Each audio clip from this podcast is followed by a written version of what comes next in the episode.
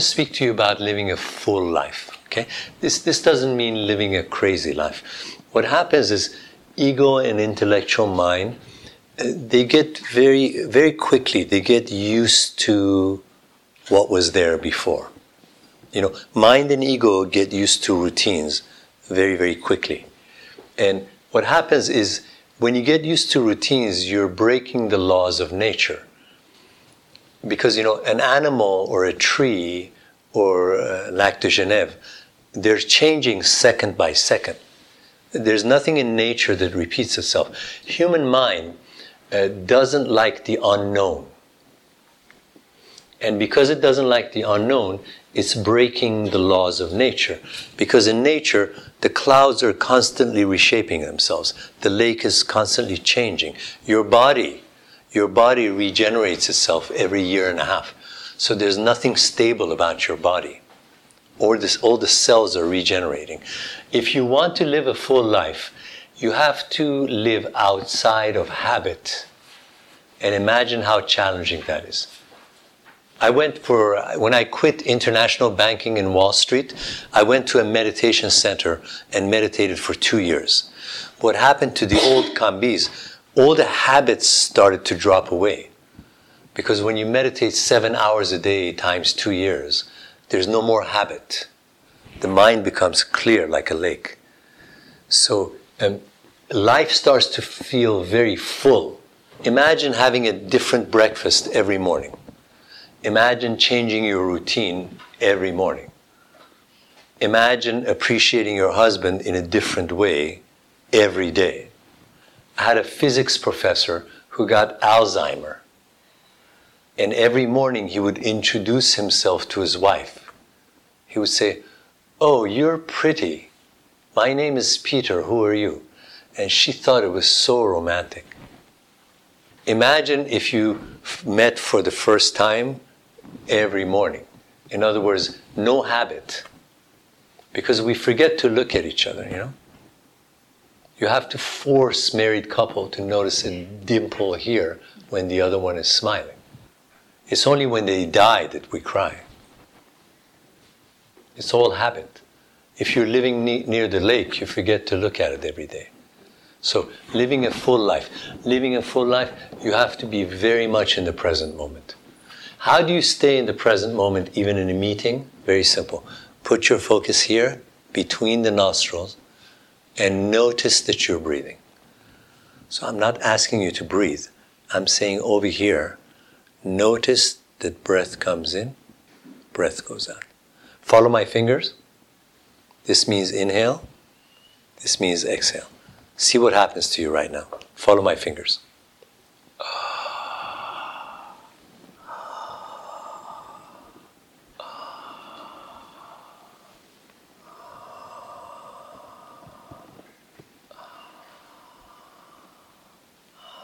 Now watch what happens.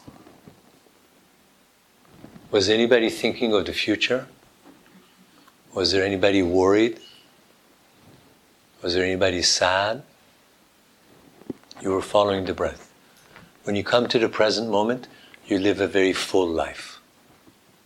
Like animals, you know, the dolphin's in the present moment. It's not worried about a fish recession. Just goes swimming. Like that uh, living a full life. Unless you're making progress every day, you're not living a full life.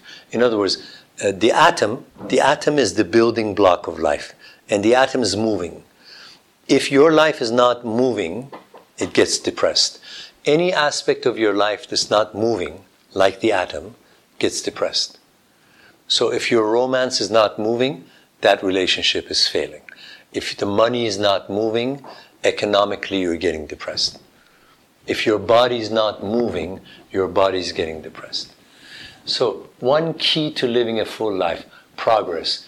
You must push for progress. This doesn't mean just being a workaholic. Push for some kind of progress in something.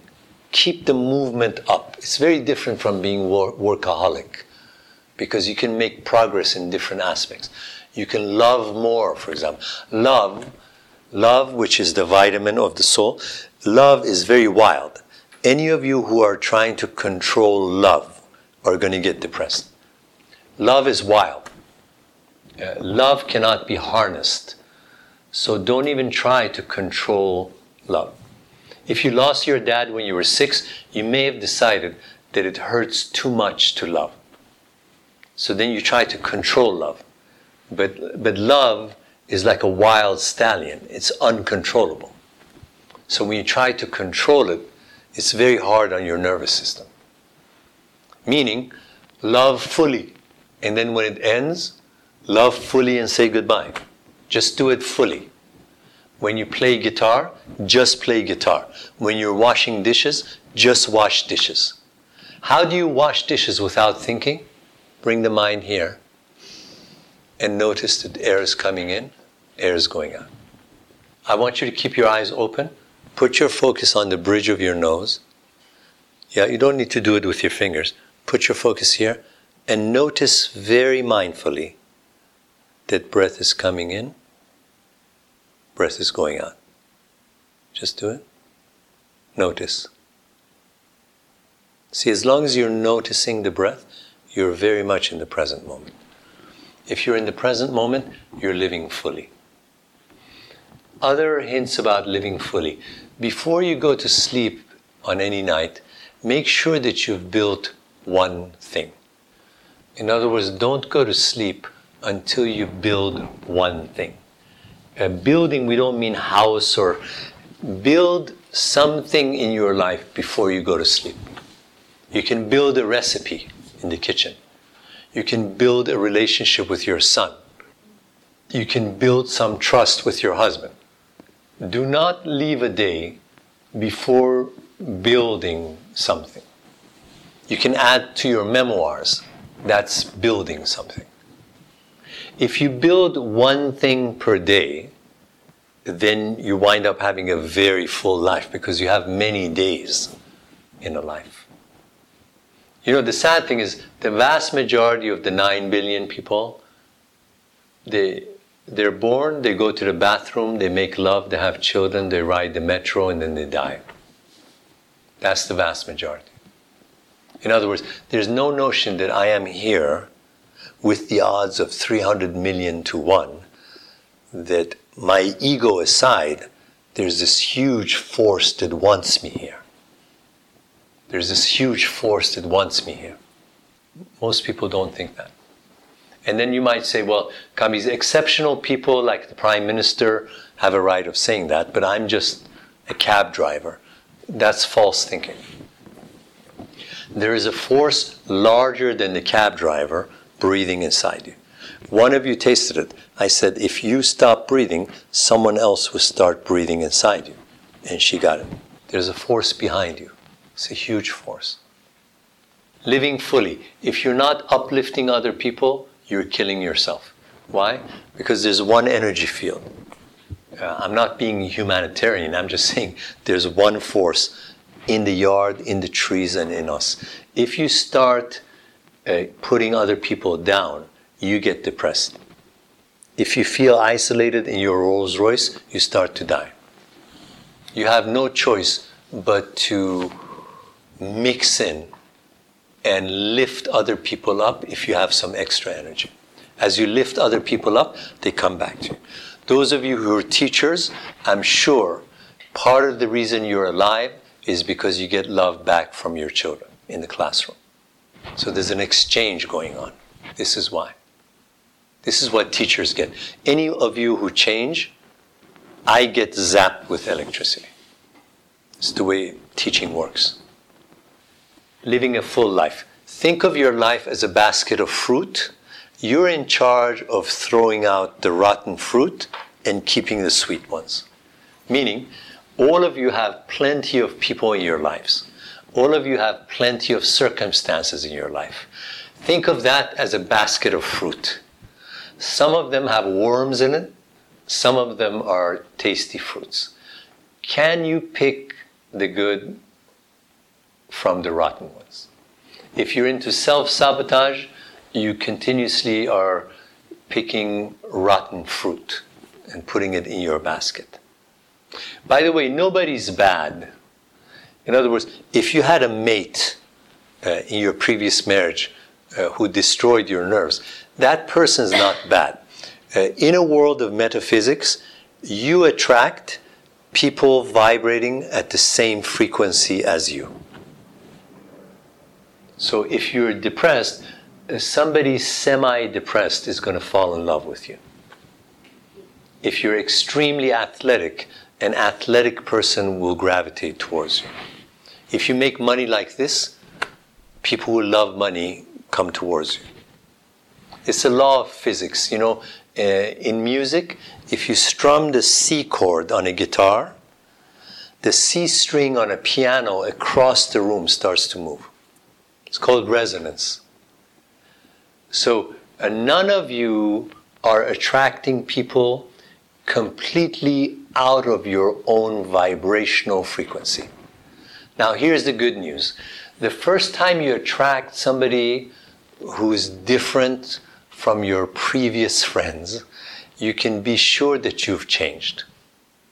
Let's say you're a woman who has always, always taken care of these men who are big babies. You attract babies who need caretaking. And then all of a sudden, this fellow says hello and he wants to take care of you. It feels, feels odd and queer. But if that ever happens, know that your belief system has changed. If a different type of person says hello to you, you can be sure that your belief systems have changed, therefore, your vibrational frequency has changed. Take a realtor in Geneva. If you're a realtor that can sell two bedrooms, but not the Chateau Rocher, then you know because you're not vibrating at the level of the chateau. It's not that you can't sell real estate, you can't imagine the chateau. I'll give you a, a real challenge. I want you to think about this tonight. How many people do you know who are less beautiful, less intelligent, have less money, uh, have less talents, but are way ahead of you in life? The longer that list is, the more blind you are to yourself. If you ask Barack Obama, how many people do you know that are less intelligent, less gifted, uh, less energetic, uh, and yet they're way ahead of Barack? He would probably have a very limited list. When I was 20, that list was very long. In other words, I played excellent guitar. In those days, I knew good jokes. I was good looking, and yet there were thousands of men way ahead of me with a lot less. It's not a good sign to have a long list like that. That means you don't see yourself. Most of you are blind to who you are. That's the problem. It's called self worth.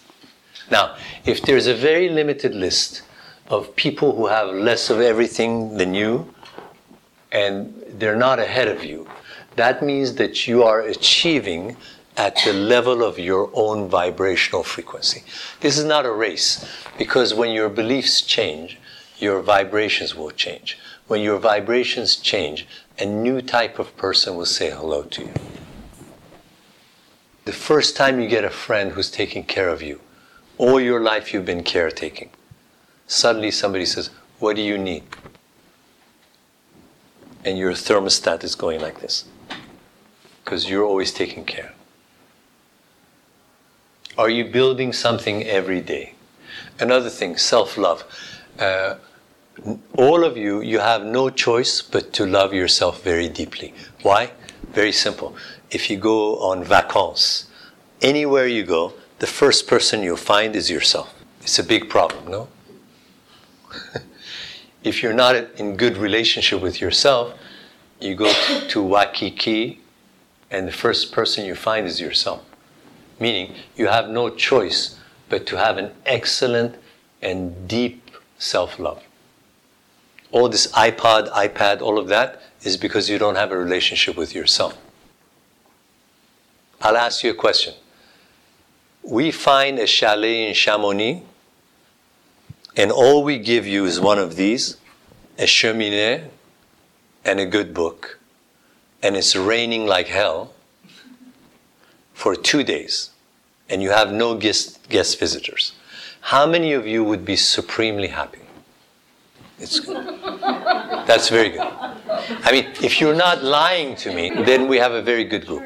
Because most people start going up the wall without the DVD, without the fashion magazine. I just meant lots of rain, log cabin, no entertainment. All you have is you. You're being honest now? You're being honest?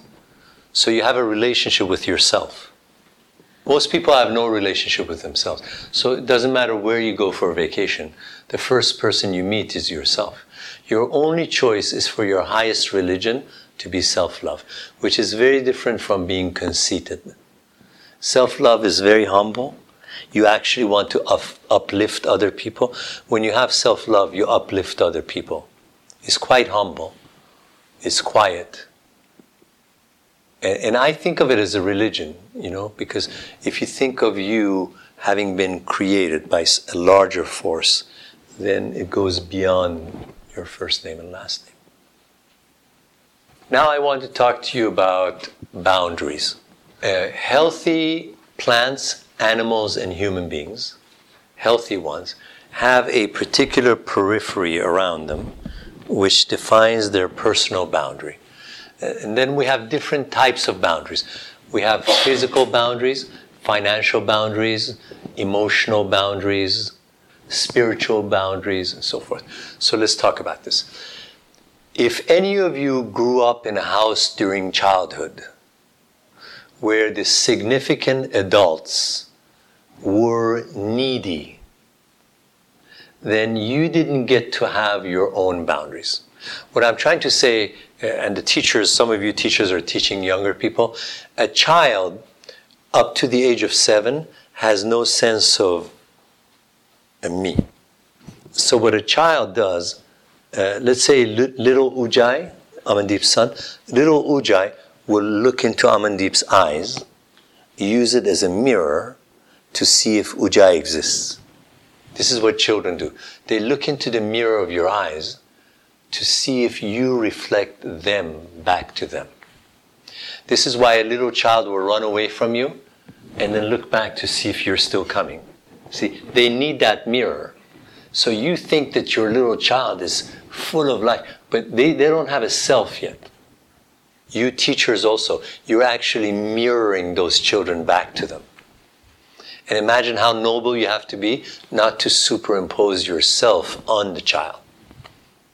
You know, you have to be a very noble adult to mirror them without talking at them. It's very difficult not to talk at. Even with the dog and the cat, you know, there, there are true animal lovers who talk with the cat. Most of them are just saying, you know, come. So they're talking at the animal. Very few people can talk with animals. Anyways, uh, boundaries. If somebody cares to, to talk, think about your childhood. Was there somebody so needy around you? Somebody who didn't have the capacity to just mirror you with presence. They were too needy. So you, as a child, had to give yourself away to the adult so that they would be okay.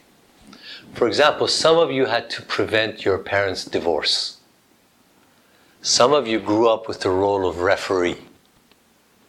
In other words, if you came back home too late from school, your mom and dad would be killing each other.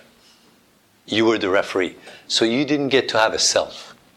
Therefore, you don't have boundaries. Now you have to work on that. Or your mother had migraines. So you could never express yourself in the house. So then the child can't have its own boundaries.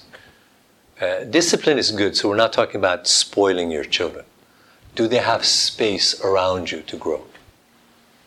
Okay, how many of you grew up with uh, needy, needy adults around you? Okay, so we won't get into the details, but what that does is the three year old can't have a clear mirror to initially develop themselves. Later on, then, uh, we do work like this for you to discover some of yourself back. And now we talk about various types of boundaries. Let's talk about emotional boundaries. If, as a child, you didn't get to distinguish what your emotions were versus like your mother's, then your emotions get mixed up with other people's emotions. So you have to ask yourself a question Do you have emotional boundaries? Like when your wife is sad, do you also start crying or do you just kind of support her? Some of you get mixed into each other's sadness. You see what I'm saying? So is it difficult for you to maintain your emotional landscape when somebody's really sad? How many of you feel really guilty because you're having an incredible day and somebody just lost their mom? See, again, that's no boundary. Because we're very sorry that she lost her mom, but you're having a really good day. So you don't have to be selfish, you just don't need to be guilty. Now, if you have children, this gets more tricky. Uh, you know, the average mom is crazy about those kids. Is there any boundary between your emotions and your children's emotions? Because you might think being a good mom is being the same as your son all the time. But that's not supervision. I had a mom who said, uh, Kambiz, I'm such good friends with my daughter that we go sh- shopping for mini skirts together. And the daughter was actually very neurotic because the daughter didn't want a best friend, she wanted a mom. The mom was, you know, she was good looking also, but she thought that if we do this together, then we'll be closer. But the daughter wanted something to push against, to know that there's some boundaries in this house. So that's emotional boundaries. Let's talk about physical boundaries. How close can I get to you before you say, mm, enough? You know, India is an interesting country, you know, with a billion point four, people walk on your heels. You know, there's so many people. Uh, Sanjay Sud here took me to their bazaar, and we were walking, and several times somebody walked on my heel. They weren't mean, there was just 1.4 billion of us.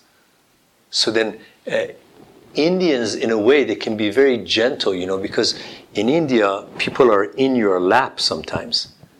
And a Westerner would go completely crazy with people this close. And I noticed in the bazaar in, in New Delhi that people actually tolerate this because the population in some parts can get very thick. So they've, they've learned to become gentle in light of this population. Anyways, your physical boundaries. Uh, when you were growing up, how much nudity was allowed in your home? If you're raising children or grandchildren, you know, you, you just, I ask you to just be mindful of, you know, or if you have a boy and a girl, up to which age do you put them in the same bathtub? Because at first they're very easy with each other then you have to be mindful enough. Uh, we have some teachers here.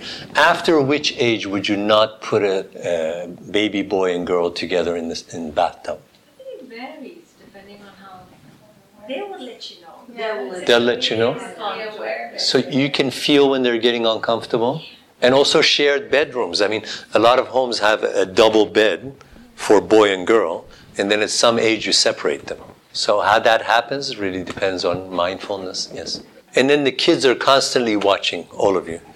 Uh, you're modeling. You're modeling everything to them, including nudity. And then if there's no nudity, then that has its own problems also. I mean, in south of France, you know, there's at least half nudity, but the children who've grown up with that think nothing of it.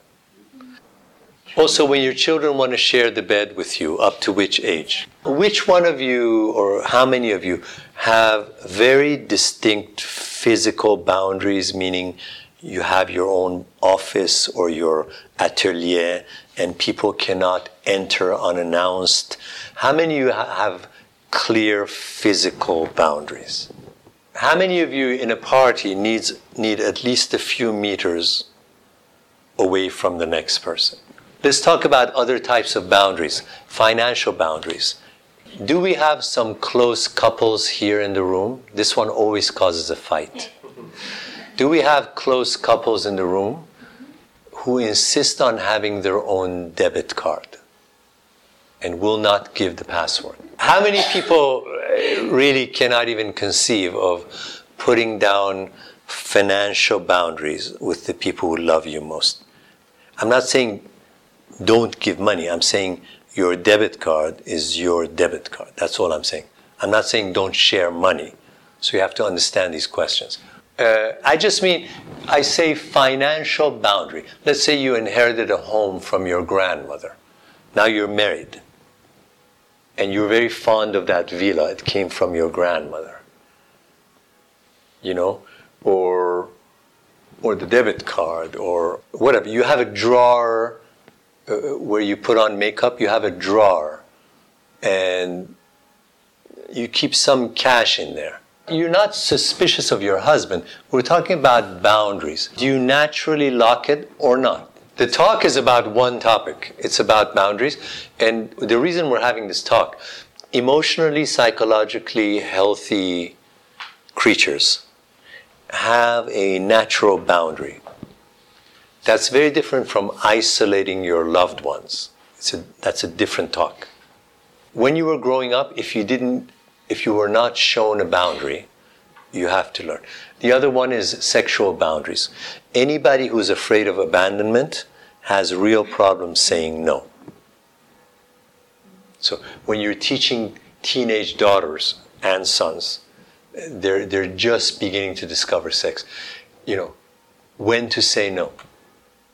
And then we have mental boundaries. This one gets a bit deeper. mental brown boundaries mean um, there's a term in uh, yoga, it's called mano bindu. Mano bindu means the center of your mind, and nothing can penetrate the center of your mind. In other words, uh, how lucky you would be if your mind had a core center, and in that center, you could guard your silence, your concentration, your sense of being, and nothing could penetrate the center of your mind. On the periphery, you could be uh, hosting guests, you could be investing in stocks, all of that would be happening at the periphery. But the center of your, the mano bindu, would be a sanctuary. So here's a question for you How much of a mental boundary do you have? For example, when you uh, look at people's lives in Facebook, does that start to get mixed in with your reality? When you go and hear about a different religion, does that come into your religion? Uh, in other words, how much of your own inner truth do you have that cannot be diluted by over information? How many of you limit the number of minutes that you listen to international news? So think about your uh, this this one is becoming a serious world issue. Your mental boundaries. Do you have a mano bindu? It's like the center of your mind, which is just yours. And the center of your mind, all you have is what you are focused on. You could be crazy about your husband, there's no competition. At the center of your mind is just what needs to be at the center of your mind. For example, you could be saying Om at the center. And no matter how much you adore your little daughter, that doesn't interfere with the Om. Or you're writing a book as a novelist, and you don't want to divulge this book because you're only on chapter three. So you don't even share it with your wife because the book is being created as we speak. Focus is one of them. The other is your truth. What do you believe is your truth? It could be slightly different from your husband's truth. That's okay. That shouldn't be threatening. Actually, there are things that you should not tell anyone about. For example, let's talk about the next one spiritual boundaries. Like the first time Kundalini starts to sway in you, what follows that are some very private moments where you're being pulled into prayer or a big, big presence starts to move into your being. These are very private, private moments. A lot of meditators have tears over here at the end of meditation because you encounter something big. Or you go to church and pray to Christ and then you receive some answer. And I'm not sure how wise that is to share it with your husband. It's not that it's a secret, it's just that the answer you get from Christ is a very private thing. It's not a secret. How many of you have spiritual boundaries? Like your prayer is your prayer. You don't tell your daughter what, what happened during your prayer session. See, I'm going to propose something else. Imagine you fall in love so badly you've never fallen in love in your life like this. Okay? Just imagine that. Now, what I'm proposing is that when you fall in love that badly, it's quite delicious not to tell her that you love her that much for like three days. It's like, what kind of rotten theory is this, you know? What I'm proposing is that unspoken emotions are sometimes deeper than spoken emotions. You can be privately in love with somebody for like five days and it's cooking in your tummy. Whereas when you spill it out immediately, something is lost. It's like you go to Lake Geneva and you see the sun reflecting on the lake as the sun is going down. If you immediately run to six of your classmates and say, Look, look, look, then you've lost the lake. As you're trying to show each other the sunset on the lake, you've already lost the sunset. So I'm saying, even when you're crazy about somebody, I encourage you to admire the one you love from a distance, privately, once in a while. It's extremely romantic. Even, you know, let's say you have a two year old baby girl and you have never been in love like this in your life. It's scary how much you love this little girl. You can't express it completely to that little girl. It's too heavy because the enormity of the love is huge. It's inexplicable. Here's what we're saying uh, yoga is a big proponent of the inner gaze. Is, are you gazing inside? Do you have an inner life? Do you have inner boundaries? Even when you're crazy about somebody, if you have an inner life, you may let that love cook. I mean, the person knows you love them, but you're letting this cook. It's like you're at a party, you look across the salon, and you see your husband of 30 years, and you say, ah, he's pretty handsome. You're not saying it to him, but it's nice to notice it inwardly. There's a lot of power to that. We're talking about boundaries. The healthier you get, the more of an inner life you have, which has nothing to do with being guarded or keeping secrets from your loved ones. You have a very powerful inner life. You could have an incredible romantic life, but be an inner person. Some of us didn't have that growing up. So we have to work hard at developing an inner life. Now, almost everybody's losing the inner life. Technology is just moving in. Okay, last thing I want to talk about is following your heart. Ideally, your heart should be queen and your mind should be prime minister. So in England, every morning, prime minister goes to see the queen, kind of to say hello, let the queen know what's going on, and then he takes off and goes to parliament. In your life, the the rule, the rule of your life should be coming from the queen. The implementation of that should be coming from your prime minister. But uh, the problem is, most people right now are being ruled by the prime minister. Prime minister is a instrument called the mind. It's rational, it's logical, it edits. Uh, sometimes it's uh, ridden by fear. Uh, it takes statistics of what are the chances of succeeding. Uh, the queen doesn't care about that. The queen says, time to have a baby, and you're 42. You know, queen says to a 42 year old woman, let's have a baby. Prime minister says, mm, mais comment? Comment est-ce que c'est possible? Right? You start to calculate. So, if you're really in good shape, your prime minister is very smart, and the prime minister is completely loyal to the queen. So, the queen gives the order, your prime minister calculates and is smart and is clear headed and makes sure that the law of the queen is implemented in your life. Normally, what happens is we get very scared of obeying the king and the queen in our lives. In other words, living through the heart on, on the major aspects of your life. Major, major aspects of your life. Healthy people are ruled by the heart, not the mind. And you know what's interesting? If you ask people, how do you feel? They come with uh, responses like, I think I'm sad.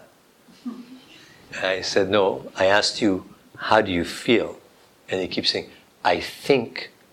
See, uh, you have to ask yourself, do you get confused between what you're thinking and what you're feeling? It can easily happen, very easily.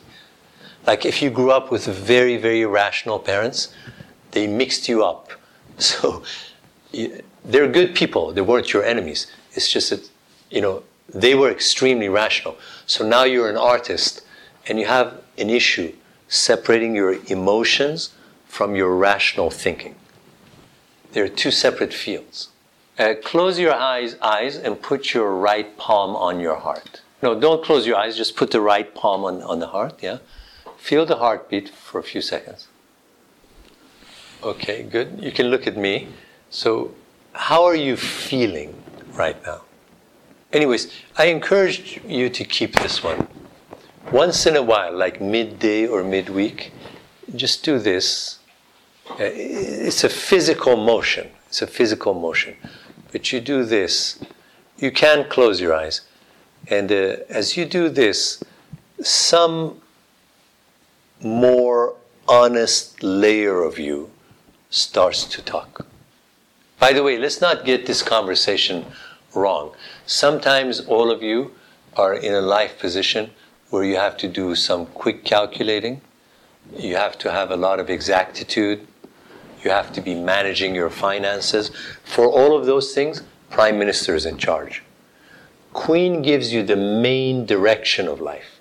Like, is this the man I want in my life? Is this the time to have my baby? You see what I'm saying? So we're not asking you to put away your sharp logic. In every case here, there is a liar living in your mind. And every time you listen to that liar, you're lost. What does the liar say in your mind? He's, she's been there quite a long time. What is her main message? And what happens when you listen to this liar? Here's the formula event plus my response equals result. Look at this circumstance plus my response equals result. What I'm asking is, what is the result every time you listen to this liar? You lose your bearings. And see, spirituality would argue that these are your golden moments. See, this science would argue this is when you should have your eyes open. This is when life is fresh, and that, and that fear always lies to you. Uh, we're not talking about effort. Effort is not torture. Fear is the torture. In other words, if they ask you to go look for a job and you're not fearful, there's nothing that hard about going out and being active. It's the fear that kills you. Right? Who's the liar in your mind? She keeps talking about the same theme. Every time you've listened to her, every single time, she has lied to you. I'm having this talk with you. Every single one of us in this room has at least one liar living in the mind. And the problem is, all your life you have believed the message of this liar. Uh, you have to understand me correctly. Sometimes your liar doesn't think you're worth much. Sometimes you're always worried about money.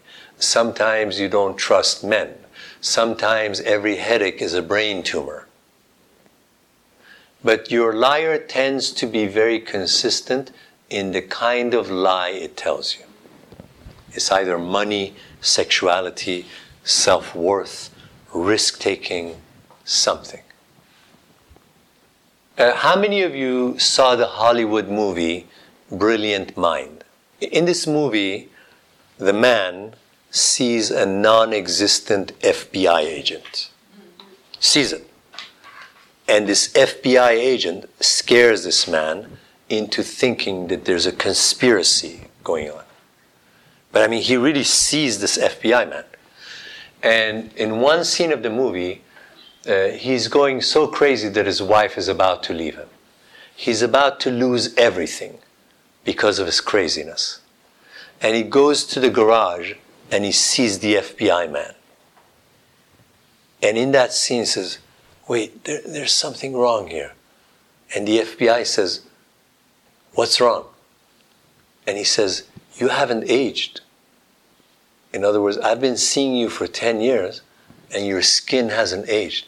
You know why I'm telling you about, about this example? In that movie, that was a brilliant moment where the one in illusion got to face the liar and realize that there's something wrong about this message.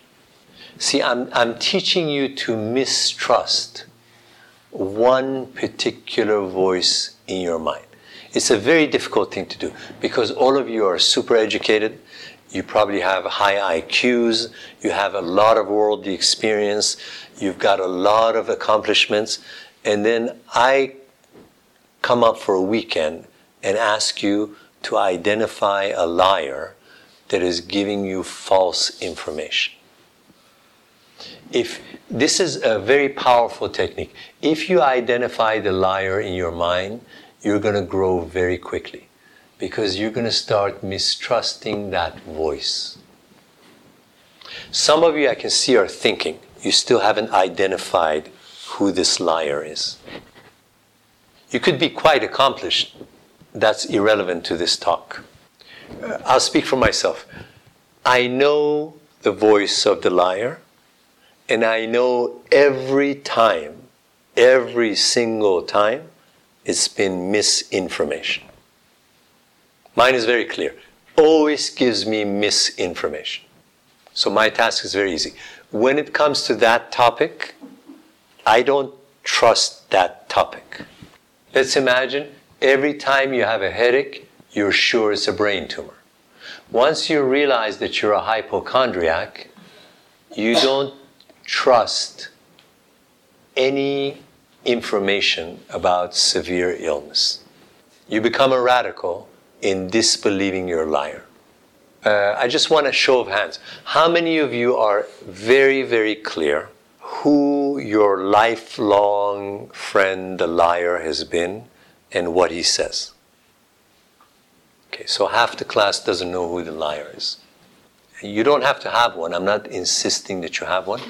But most people have some perception that lies to them. It could be anything. It could be my worth. It could be does God love me or not. It could be am I a lucky lady or not. It could be about any facet of life money, sexuality, luckiness, illness, risk taking. Do you know the illusion behind risk taking? Listen to this. The reason people don't take risks, the reasons are always the same. Listen to this. Number one, you don't feel that you have the capability to take this risk. That's one illusion. Number two, you feel that if you take the risk and you fall temporarily, that the fall will be so severe that you won't be able to get back up. That's the second illusion. The third illusion is that on the other side of the risk, there's something horrible waiting for you. But that could be a total miscalculation. Typically, there are three problems with risk taking, and typically, all three are illusion. I don't have the capacity. If I fall, I can't get back up. And what's waiting on the other side is horrible. I was working with a group in Florida, and somebody had recently gotten divorced. So we had a one on one session, and I said, This was the week after the separation. I said, How do you feel? She said, Quite sad. And I said, Well, I can guess, but how come? She said, I went to a dinner party with my girlfriends. They were all divorced. They were all gorgeous, smart, interesting women, and none of them had a man. So my response to her was that you're taking statistics. I said to her, You're one unique woman. You're one soul. I understand your girlfriends are pretty, but you need one man. In this whole world, you need one man. So, what are the odds of one man in southern Florida? some recommendations to conclude the afternoon talk. Number one, see if you can identify this one liar. Uh, the liar is very consistent in the type of lie it tells you.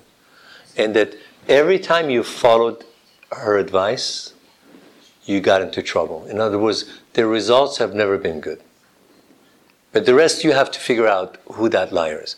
Number two, uh, in, if you believe in this world of quantum physics, then the meditation, the prayer, the increasing of your vibrational frequencies through prayer, meditation, visualization, affirmations, you are energetically increasing your luck in a world of energy because this energy is mirror like. So it tends to uh, ricochet or mirror your own energy back to you. For example, fear reduces your energetic level and you lose all chance of communicating with this force. Fear drives you away from this force of nature.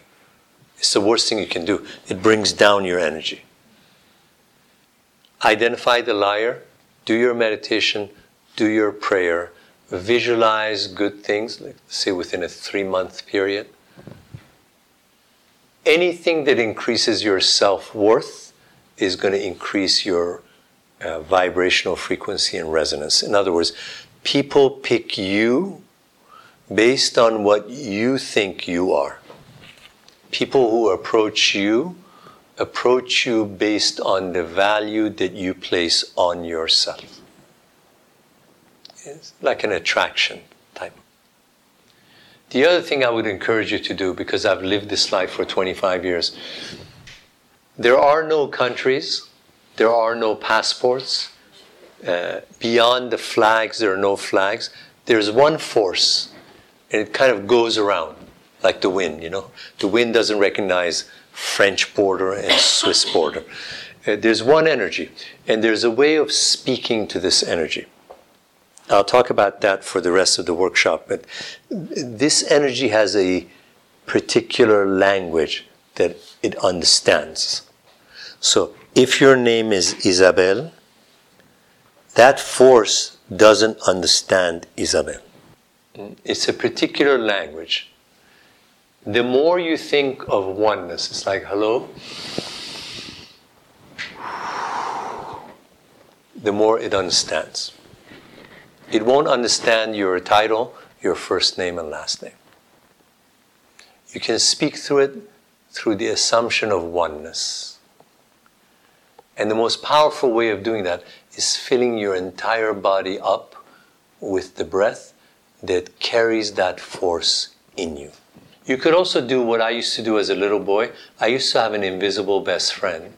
What if your, one of your spiritual practices becomes you dialoguing with a holy best friend all day?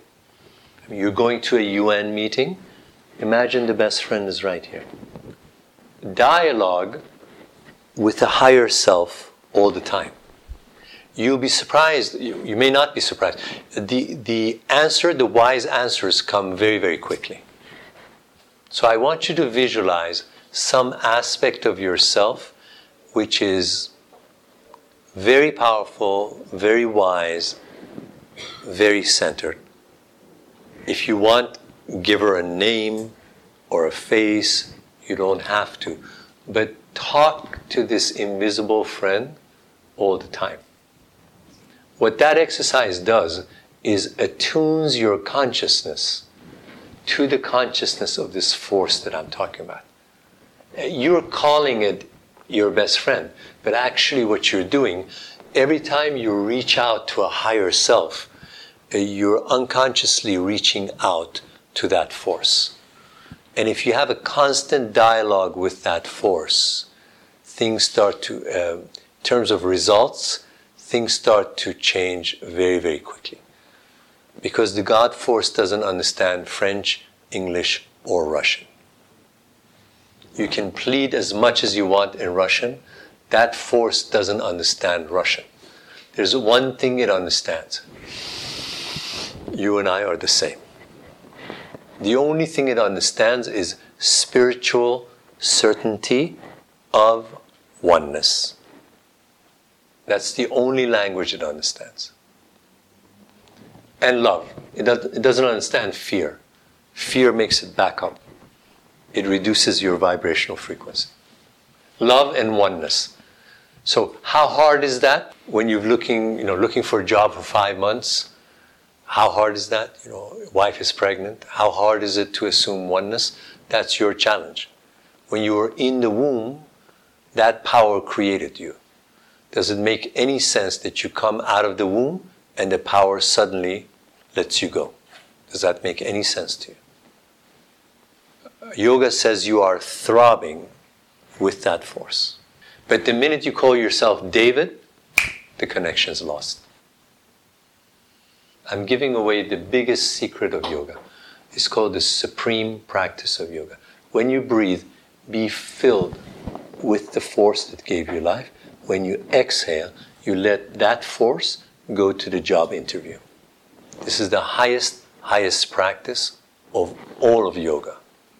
Because I've studied their scriptures Bhagavad Gita, Shiva Sutra, Tantra Loka, Spandakarika. I've studied all of them. They have one supreme practice. Forget this first name and last name. Breathe in the same force that made you grow in the womb. When you exhale, allow that force to do your next task. How many of you can digest this exercise fairly easily?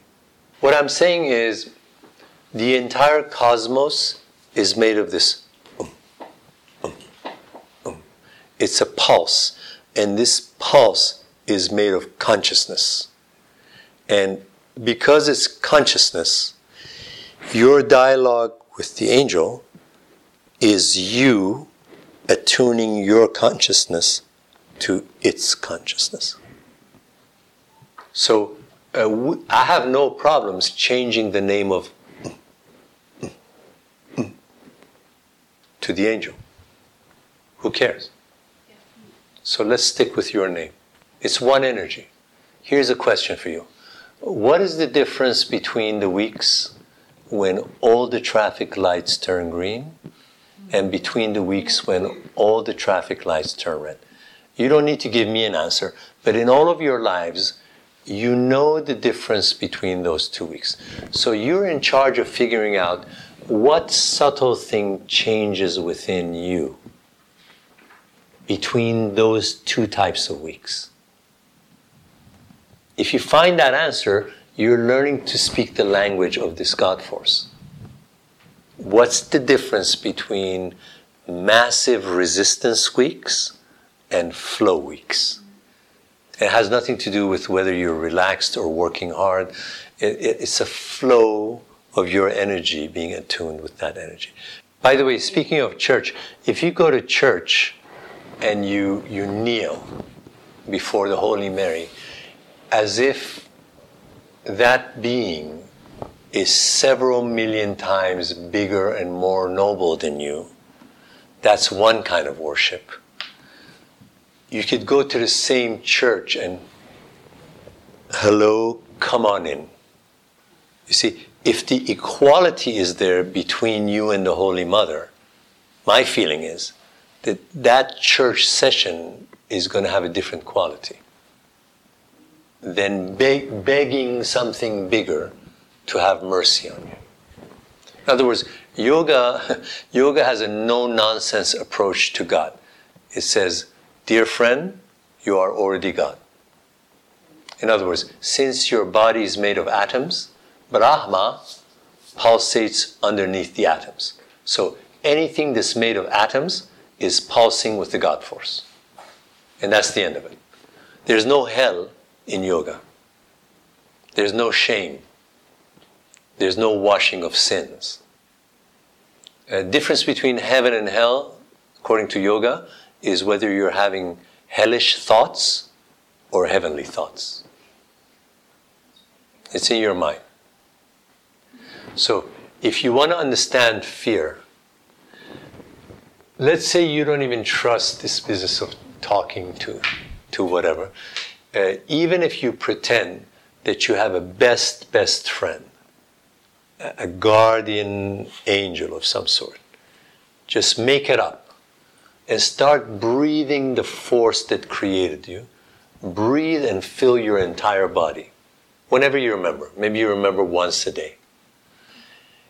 If you feel that something alive, something alive comes in, and that you can say hello to each other, that's the end of fear. So I'm giving you the highest practice.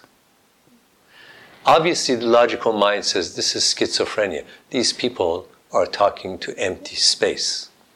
But then again, you know, we're talking about 8,000 years of history. We're talking about a lot of wise people who've tried certain things. This is not just you and I's opinion. I'm not even religious. I'm just saying 8,000 years of history, they couldn't have all been fools. So at least one can give them the benefit of the doubt of trying something. So when we meditate this afternoon, once in a while I'll give you a hint, like the fish being surrounded by water. Once in a while this afternoon, I'll just give you a hint. I'll say, say hello to life coming into you. Establish a relationship. By hello, I mean establish a relationship. And then exhale, and then watch the next thought disappear into silence. This afternoon, we'll also have some rapid breathing. So, hum, so, hum, so, hum. And that's going to cleanse some clogged channels. It's not, may not feel pleasant, but um, it'll get this going. And once that gets going, then you have some surprises.